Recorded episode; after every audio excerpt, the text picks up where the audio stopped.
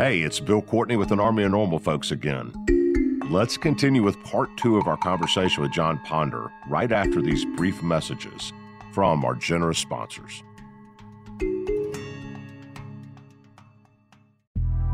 The Big Take from Bloomberg News brings you what's shaping the world's economies with the smartest and best informed business reporters around the world. Western nations like the US and Europe. Mexico will likely have its first female president. And then you have China. And help you understand what's happening, what it means, and why it matters. He'll get his yo yos to Europe in time. But the longer this drags on, the more worry he's getting. They knew that they needed to do this as fast as they possibly could to get a drug on the market as fast as they could. I'm David Gura. I'm Sarah Holder. I'm Saleha Mohsin. We cover the stories behind what's moving money and markets. Basically, everyone was expecting, if not a calamity, certainly a recession. But the problem is that that paperwork, as our reporting showed, is fake. As someone who's covering the market, I'm often very worried about an imminent collapse. So I'm thinking about it quite often. Listen to the big take on the iHeartRadio app, Apple Podcasts, or wherever you get your podcasts. I'm Saleha Mohsin, and I've covered economic policy for years and reported on how it impacts people across the United States. In 2016, I saw how voters were leaning towards Trump and how so many Americans felt misunderstood by Washington. So I started the Big Take DC. We dig into how money, politics, and power shape government and the consequences for voters. It's an election year, so there's a lot of focus on the voters that TikTok is reaching. The initial reaction is like, oh, things are looking so resilient. I don't want to be too pessimistic, but I just don't see the political will down in Washington right now to, to change their tune. I think the American electorate has been signaling that it expects a rematch of the 2020 election. These are unprecedented times. With new episodes every Thursday, you can listen to the Big Take DC on the iHeartRadio app, Apple Podcasts, or wherever you get your podcasts. Hello. From Wonder Media Network, I'm Jenny Kaplan, host of Womanica, a daily podcast that introduces you to the fascinating lives of women history has forgotten. This month, we're bringing you the stories of disappearing acts.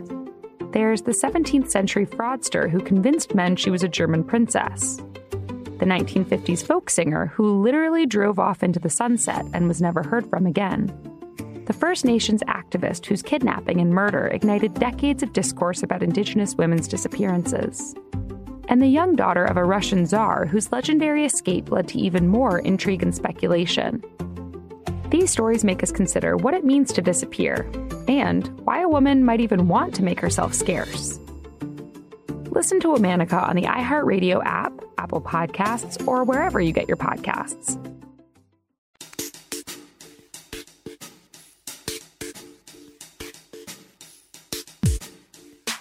How long of that six and a half years did you spend in that jail? Oh, it was uh, it was. I did the whole. Uh, oh, there's no yeah, early release. No, no. You, well, you got to get eighty five percent of your time, but I whatever, see. whatever that worked but out it was to be. five six years. Yeah. it? and so that's that's hard time. Oh that's yeah. federal time. Oh yeah. And so, Jon, I'm I, I, I look, man. I, I'm a I like to understand people. It's it's I find it fascinating. I find people fascinating. Right. I find my own children fascinating. Actually, I find my own children a pain in the butt most of the time, but also fascinating. Uh huh. Jon, you have a whole life of crime. You have a whole life of game banging. You've told me that you were an addict, Mm-hmm. which makes you, frankly, a normal person. Mm-hmm.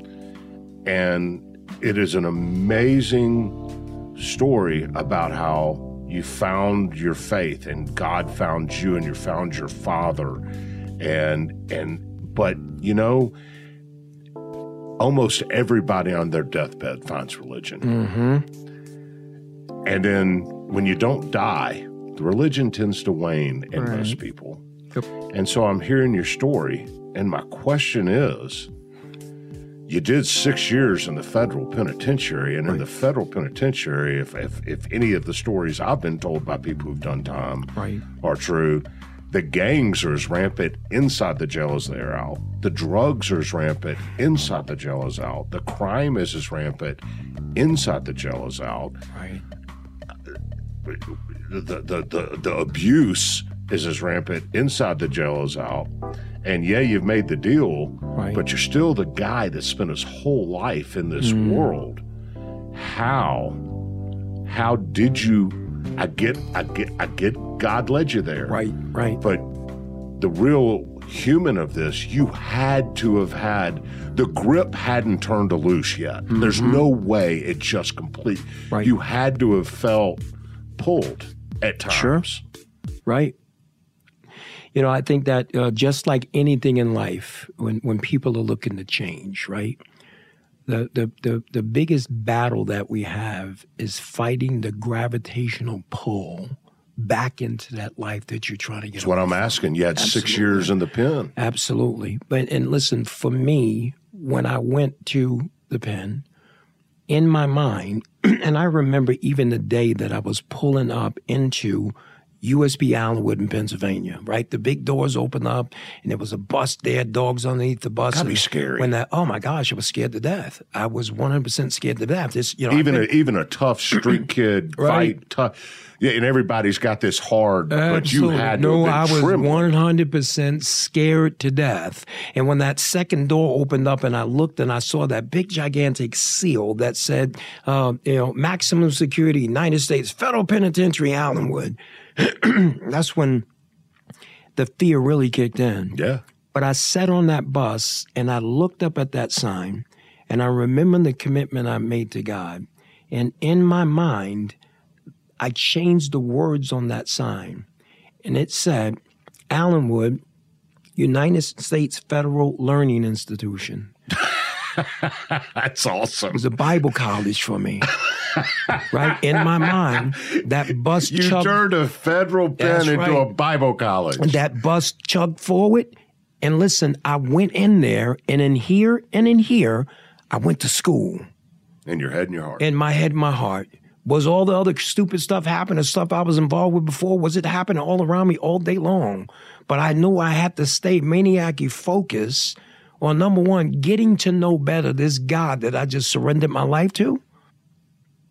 And I'll tell you, this is passage and I'm going to paraphrase. When Paul and um, Silas in the book of Acts, they were arrested and they were put in prison, right? And the, the Philippian jailer had them housed. They were down in the basement and they were chained. And they said that Paul and Silas was was singing and worshiping. And and they said they were singing and worshiping. In the middle of the night, the, the walls came down, the chains fell off of them, right? But they kept singing and worshiping, right? So the, the question is, is that they were in prison and they're chained and bound in the dungeon of this prison.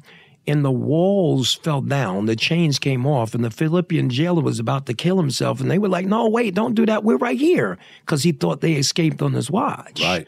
So the reason why Paul and Silas, that's the question, why didn't they get up and leave? Why didn't they get up and run?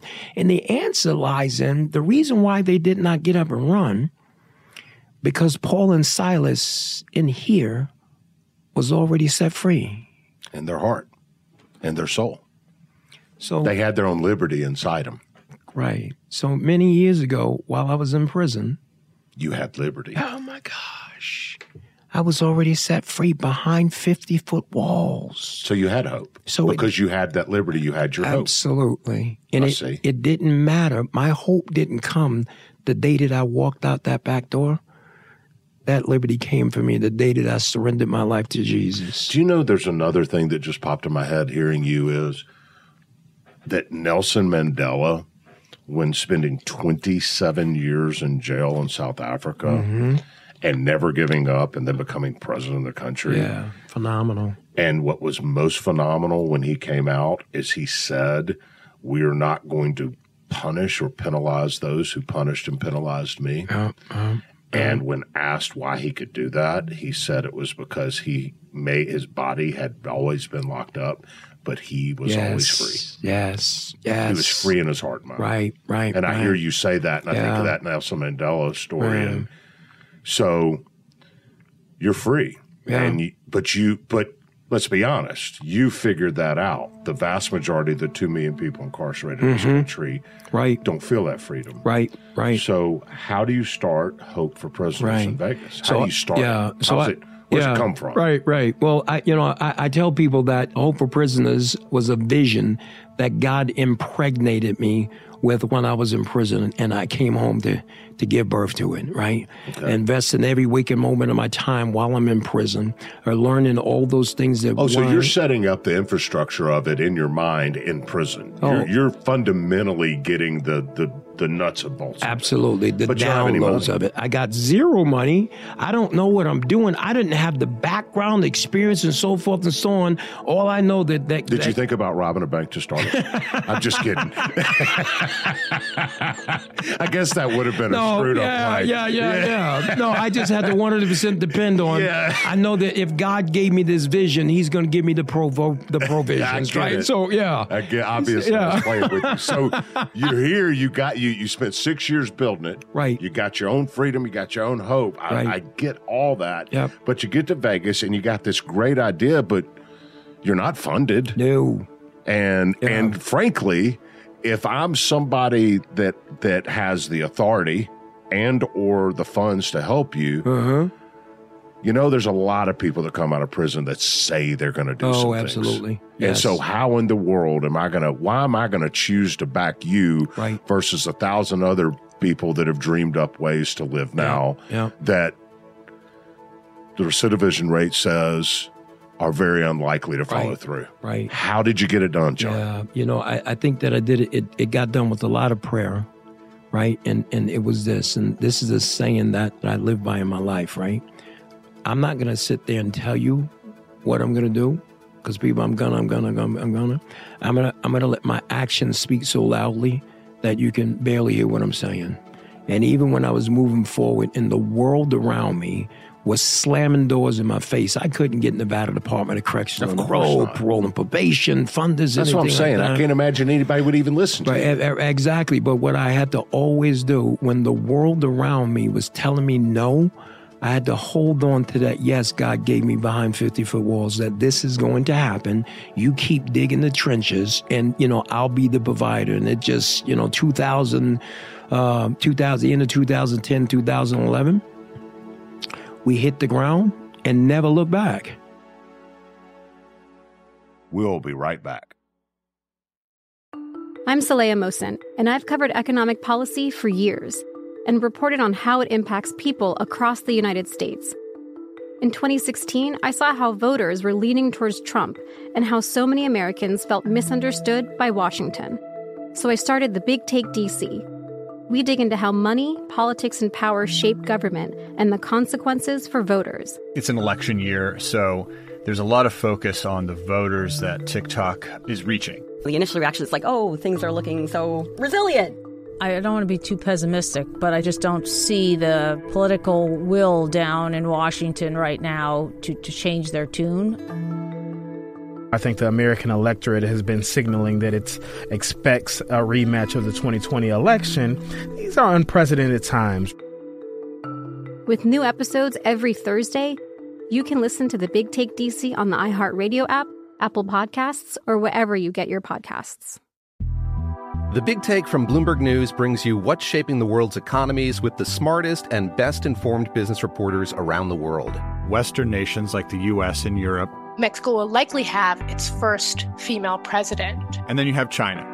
And help you understand what's happening, what it means, and why it matters. He'll get his yo-yos to Europe in time. But the longer this drags on, the more worry he's getting. They knew that they needed to do this as fast as they possibly could to get a drug on the market as fast as they could. I'm David Gura. I'm Sarah Holder. I'm Saleha Mohsin. We cover the stories behind what's moving money and markets. Basically, everyone was expecting, if not a calamity, certainly a recession. But the problem is that that paperwork, as our reporting showed, is fake. As someone who's covering the market, I'm often very worried about an imminent collapse. So I'm thinking about it quite often. Listen to the Big Take on the iHeartRadio app, Apple Podcasts, or wherever you get your podcasts. Snakes, zombies, sharks, heights, speaking in public. The list of fears is endless. But while you're clutching your blanket in the dark, wondering if that sound in the hall was actually a footstep, the real danger is in your hand when you're behind the wheel. And while you might think a great white shark is scary, what's really terrifying and even deadly is distracted driving. Eyes forward, don't drive distracted. Brought to you by NHTSA and the Ad Council.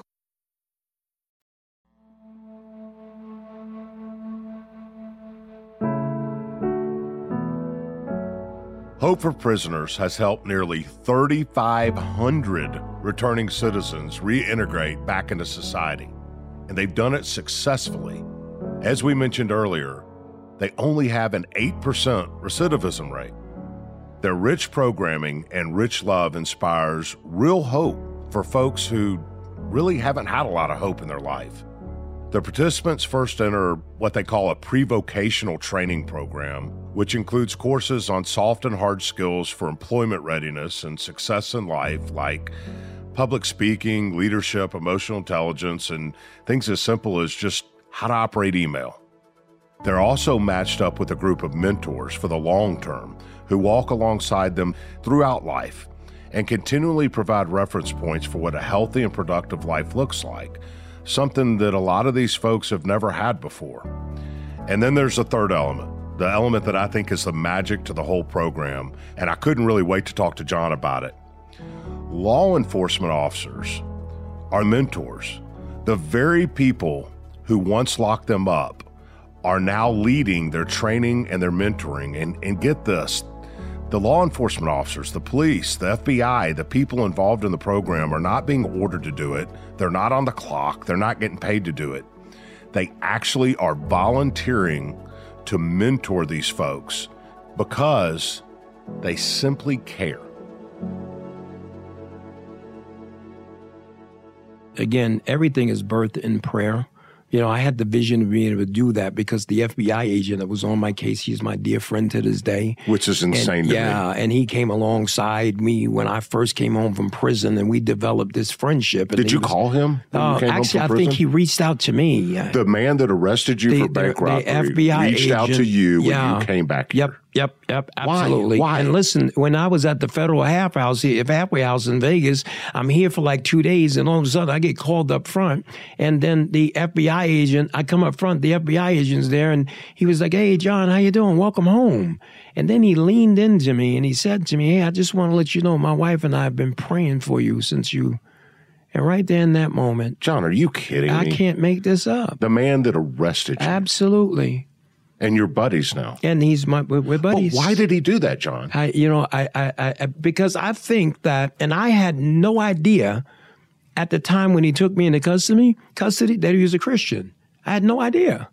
Well, you wouldn't have cared. Uh, absolutely, but you know, there's another passage of scripture in, in, in Colossians 1.13. It says that he he plucks you out of the kingdom of darkness and conveys you into the kingdom of the Son of His love. I believe God used FBI agent Richard Beasley to pluck me out of the kingdom of darkness. He saved my life and put me on this trajectory to who I am today. So again, him being a law enforcement officer and me appreciating those friendships, I just was saying, man, how could we do this same thing with other law enforcement? In other words, the impact he had on your life.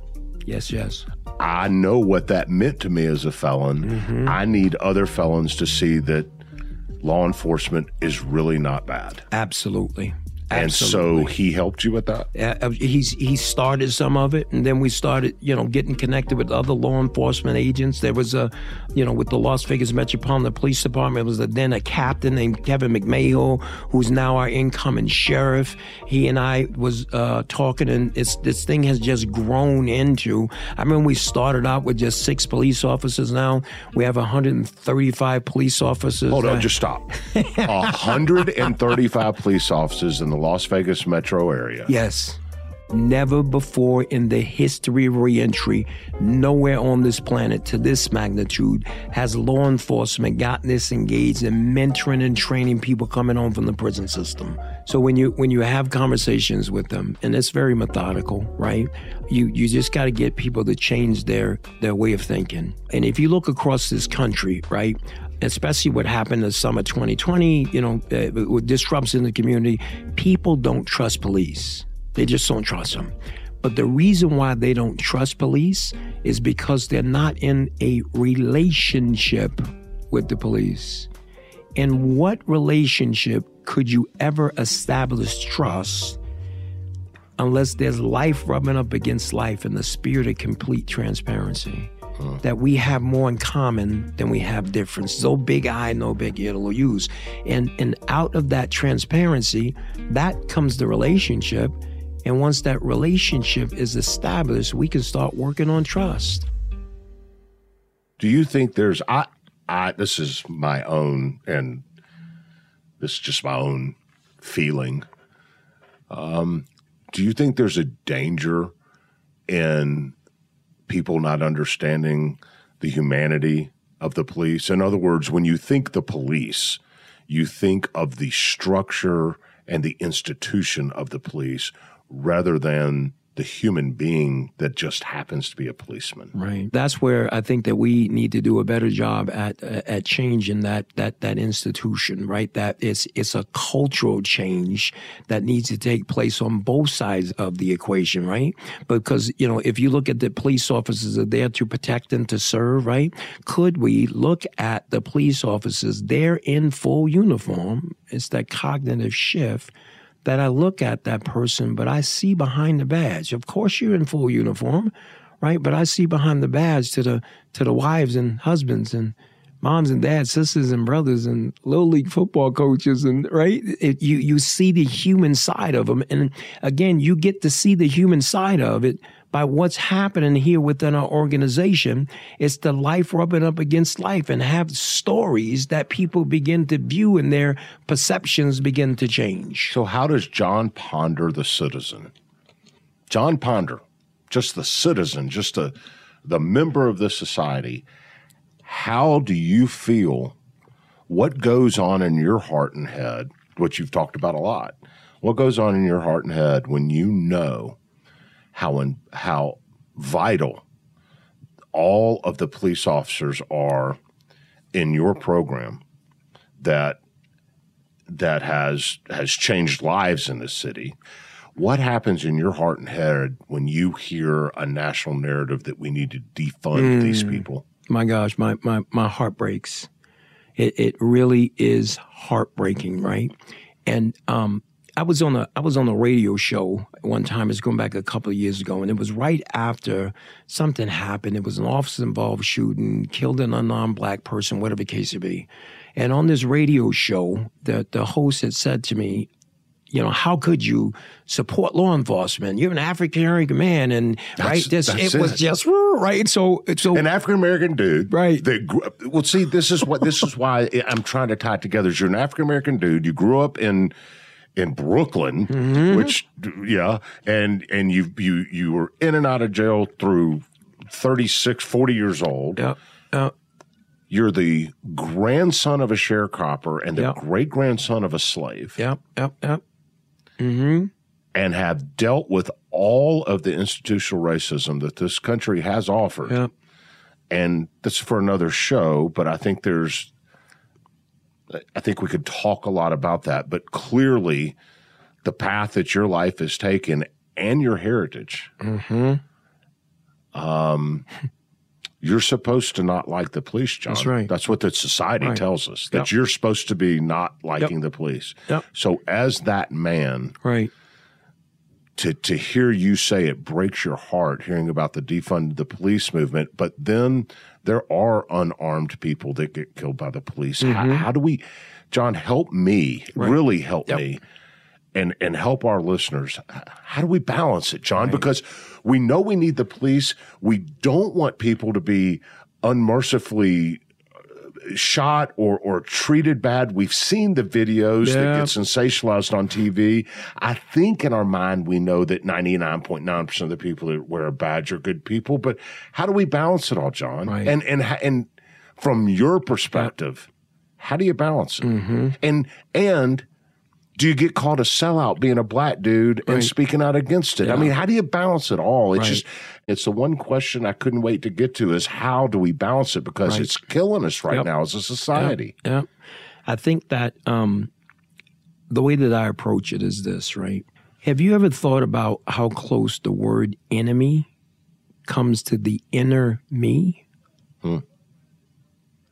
And I spent a lifetime fighting enemies on the outside until I took a look at the enemies that were laying dormant on the inner me.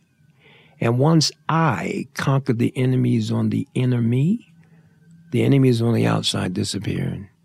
Police officers are not my enemies as an African American man, I, I, love and respect and appreciate of being out in the community. Do some people do some things? You got some maybe not so good people out there? Absolutely, right? This reporter that was interviewing one time and he tried to push me out there on that and how can I support and everything like that. And he was just going on this little tangent. And I what I said to him, I asked him if he was married. And he said he was married. And I asked him that, uh, you know, do you consider yourself a good husband? And he said, yeah, I'm a good husband. And, and I said that, you know, I, am married too, and I like to consider myself a good husband. And I know a lot of men that are married and they good husbands and, and, and love their wives and they honor them and respect them. Then I said that there are some men out there who are not good husbands, who beat their wives and don't give them the love, the honor, respect that they, they need to give them, right? But I said to him, Do not lump me in with those bad husbands. Right. right? Don't sure. lump me in there. Right? Because I, am a good husband. I, but you cannot lump the rest of the good cops that are out there putting their life on the line for some people that may have, you know, made a bad call, bad judgment call of. They, they messed up or whatever the case may be. But you can't lump everybody up in there. Right. And you see that. Absolutely. We'll be right back. I'm Saleha Mohsin, and I've covered economic policy for years and reported on how it impacts people across the United States. In 2016, I saw how voters were leaning towards Trump and how so many Americans felt misunderstood by Washington. So I started the Big Take DC we dig into how money, politics, and power shape government and the consequences for voters. It's an election year, so there's a lot of focus on the voters that TikTok is reaching. The initial reaction is like, oh, things are looking so resilient. I don't want to be too pessimistic, but I just don't see the political will down in Washington right now to, to change their tune. I think the American electorate has been signaling that it expects a rematch of the 2020 election. These are unprecedented times. With new episodes every Thursday, you can listen to the Big Take DC on the iHeartRadio app, Apple Podcasts, or wherever you get your podcasts. The Big Take from Bloomberg News brings you what's shaping the world's economies with the smartest and best informed business reporters around the world. Western nations like the U.S. and Europe Mexico will likely have its first female president. And then you have China. And help you understand what's happening, what it means, and why it matters. He'll get his yo yos to Europe in time. But the longer this drags on, the more worry he's getting. They knew that they needed to do this as fast as they possibly could to get a drug on the market as fast as they could. I'm David Gura. I'm Sarah Holder. I'm Saleha Mohsin. We cover the stories behind what's moving money and markets basically everyone was expecting, if not a calamity, certainly a recession. But the problem is that that paperwork, as our reporting showed, is fake. someone who's covering the market, I'm often very worried about an imminent collapse. So I'm thinking about it quite often. Listen to the big take on the iHeartRadio app, Apple Podcasts, or wherever you get your podcasts. Let's take a moment to breathe. Deep inhale, extend your spine Remain focused on what you're doing. If safe to do so, exhale slowly, leaning to one side. Inhale back to center. If safe to do so, exhale slowly to the opposite side. Find mental health resources at loveyourmindtoday.org. This message is brought to you by the Huntsman Mental Health Institute and the Ad Council. And so I came to visit you today in your offices, which is very cool. And before we got to sit down and, and have our discussion today, I, I was in a room that had 50 or 60 people in it. And along the wall of one half of the room were parole officers. It looked like uh, Las Vegas metro cops and maybe sheriffs. Uh, looked like an undercover guy or two. looked like there was a rabbi in there that had a badge on, which was something foreign to me, but he was awesome. and then the other half of the room was a whole bunch of guys, ladies, men and men and women who were on parole, work release, or fresh out of jail. Yes. And I watched them all hug. Yeah. And I watched them all eat. Mm. And I watched people who'd been arrested by people in those uniforms hugging them. And frankly, those people in those uniforms have to deal with some pretty nasty people every Mm. day, And those people represent the nasty people they have to deal with, some of which have tried to hurt them in the past. And I Right. watch them hug them back. And I'm watching this room full of people Mm. that you've assembled Yes. that that are supporting one another and and it was this this weird beautiful odd arrangement so tell me what that meeting was Yeah. tell me what Yeah. was happening in there. Sure. So, as we're working with the formerly incarcerated people that are helping them come home and help them successfully reintegrate back in their home, the workplace, and the community, we want to wrap services around them. So, not only the leadership training and vocational training, we want to make sure that we can set them up to be successful as they reintegrate back into the community. So, in this partnership, which which a lot of people do in this country Right. but the the law enforcement part Yeah. is what's so unique man it is it is critical and i hope i wish that people would be able to get that because if you think about it let me tell you why that's so important. If we're going to get men and women to return back to the community and be successful members of the community we want to get them to a place where they will never reoffend again. In order for us to be able to do that we have to instill in them a love a respect or appreciation for the rules and regulations out in the land. Right. We found that something incredible happened when we brought them in relationship with those who are upholding the law. They respect it more. They have a tendency to not, you know, swerve. It's not no you us against them, right? You're in relationship, right? And it was very powerful. But but think about this. If you flip the coin around the other side, the thing that makes me smile is that this level of partnership is forcing law enforcement to do the things that they talked about for years. Serve. Community engagement and serving. serve You don't know how many instances we had here where there's an officer who 16, 17 years ago, he was the gang task force, hooking and booking people, right? Right. But they've been on the force, you know, 17, 18 years now. and that means they've seen it all Oh, and they're Lived they're- it all. and they're the captains of the gang unit. And now all of a sudden, that walks through the door, the, the the person they locked up 17 years ago Nah. comes to the door. And listen, today they're best friends, just like you and the fbi just like the FBI agent, and they're best friends to this day. They do not go back to jail. now as Madea would say praise god That's right. That's right. and some hallelujahs and everything else. My brother, yes. that is hope for Yes. prisoners. Yes. It, it Yeah. is an amazing story. Now, it works, Mhm. but there's only one Jon Ponder. Right. H- how can we mimic this? Right. H- how does this country do this elsewhere? Yep. I- and if there's people, listen, Jon, one of the things that this podcast is for is we talk about a lot of different different stuff that people do Mhm. uh, from from holding babies to what Right. you're doing and and our hope is that they see that Jon Ponder is just a normal guy who Yep. got into a little trouble who's done Yep. something extraordinary just like all the people we talk to Right. and and you're just a normal guy who's done extraordinary things and m- my goal is to create an army of normal folks Mm. that do extraordinary things across our country so Yep. if someone is listening to this and says man i identify with that Mm. how how do we start how, how how do we do a hope for prisoners in birmingham Yes. uh, milwaukee denver phoenix Right. how's it work Love it, love it, love it. I get excited at the opportunity. We did export our model to um, Milwaukee, Wisconsin. Having conversations with them, how we did it, got all the stakeholders on board. But then what we had to identify, we had to identify a Jon Ponder in that area. right right? There are, and I say this very humbly, there there are Jon Ponders all over this country. That's because it's an army of normal folks, exactly, right. So you identify those people, pour your DNA into them, and and just work with them and train them, equip them, and launch. We stood Milwaukee up; it's doing phenomenal.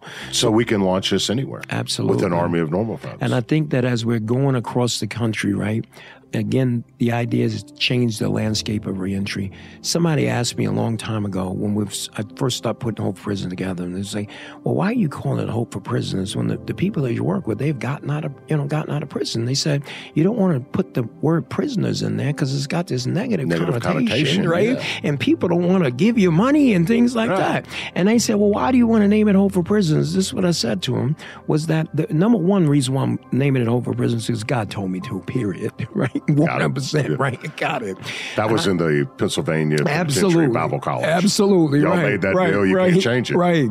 And I said the other reason why I'm naming it Hope for Prisons is because the mission of our organization is to help to create a massive amount of people who come home from the prison system and not only do they never reoffend again, that they begin to live levels of life that most people only dream of. When we do that, then they become the hope for, for the prisoners. prisoners. That's a beautiful thing, brother. Last thing. Um, if somebody wants to talk to you and say, hey, I want to try to do this in my town, wh- what is the website? How do they reach out?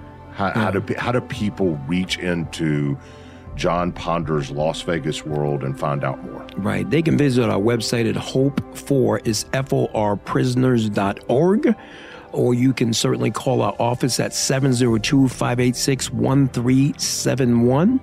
But if you want to shoot me an email, you can certainly email me at J O N P. So it's Jon P at hope for F-O-R prisoners.org. Love to be able to have a conversation with you. Jon Ponder, I haven't done this yet, but I think I'm going to make you an officer in the Army of Normal Folks. Oh my goodness, I'm in. so far, Sign me up. So far, we've done privates and corporals, but my friend, you're a captain. it has truly been a, an honor and a pleasure to spend time with you today. Well, awesome. It is my honors. Thank you guys so much for uh, for the opportunity. Okay, buddy. Yeah. Thank you.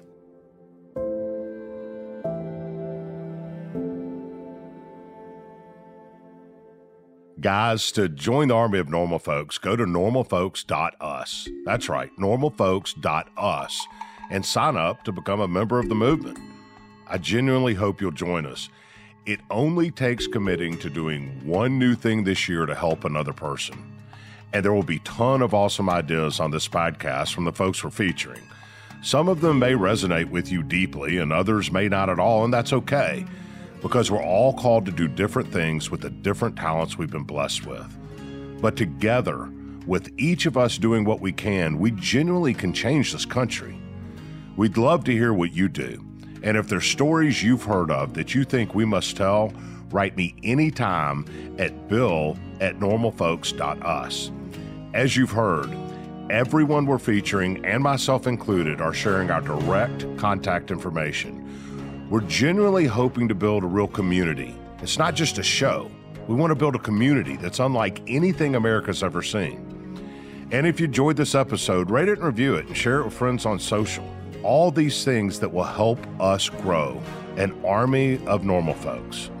I'm Bill Courtney. Can't wait to see you next week.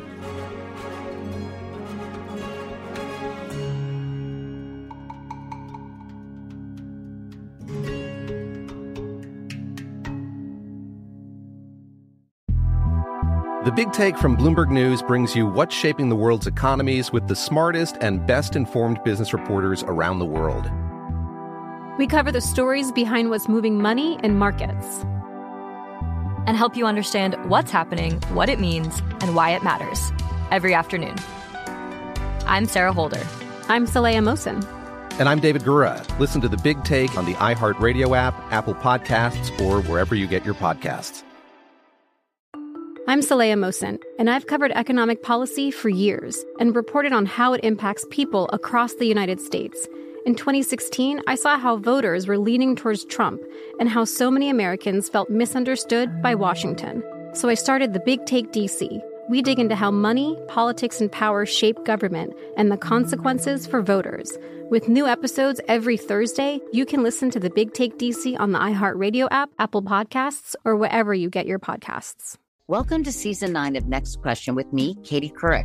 I've got some big news to share with you in our season premiere featuring the one and only Kris Jenner. Oh my gosh, congratulations. That is very, very exciting. And that's just the beginning. We'll also be joined by podcast host Jay Shetty, Hillary Clinton, Renee Fleming, Liz Cheney, and many more.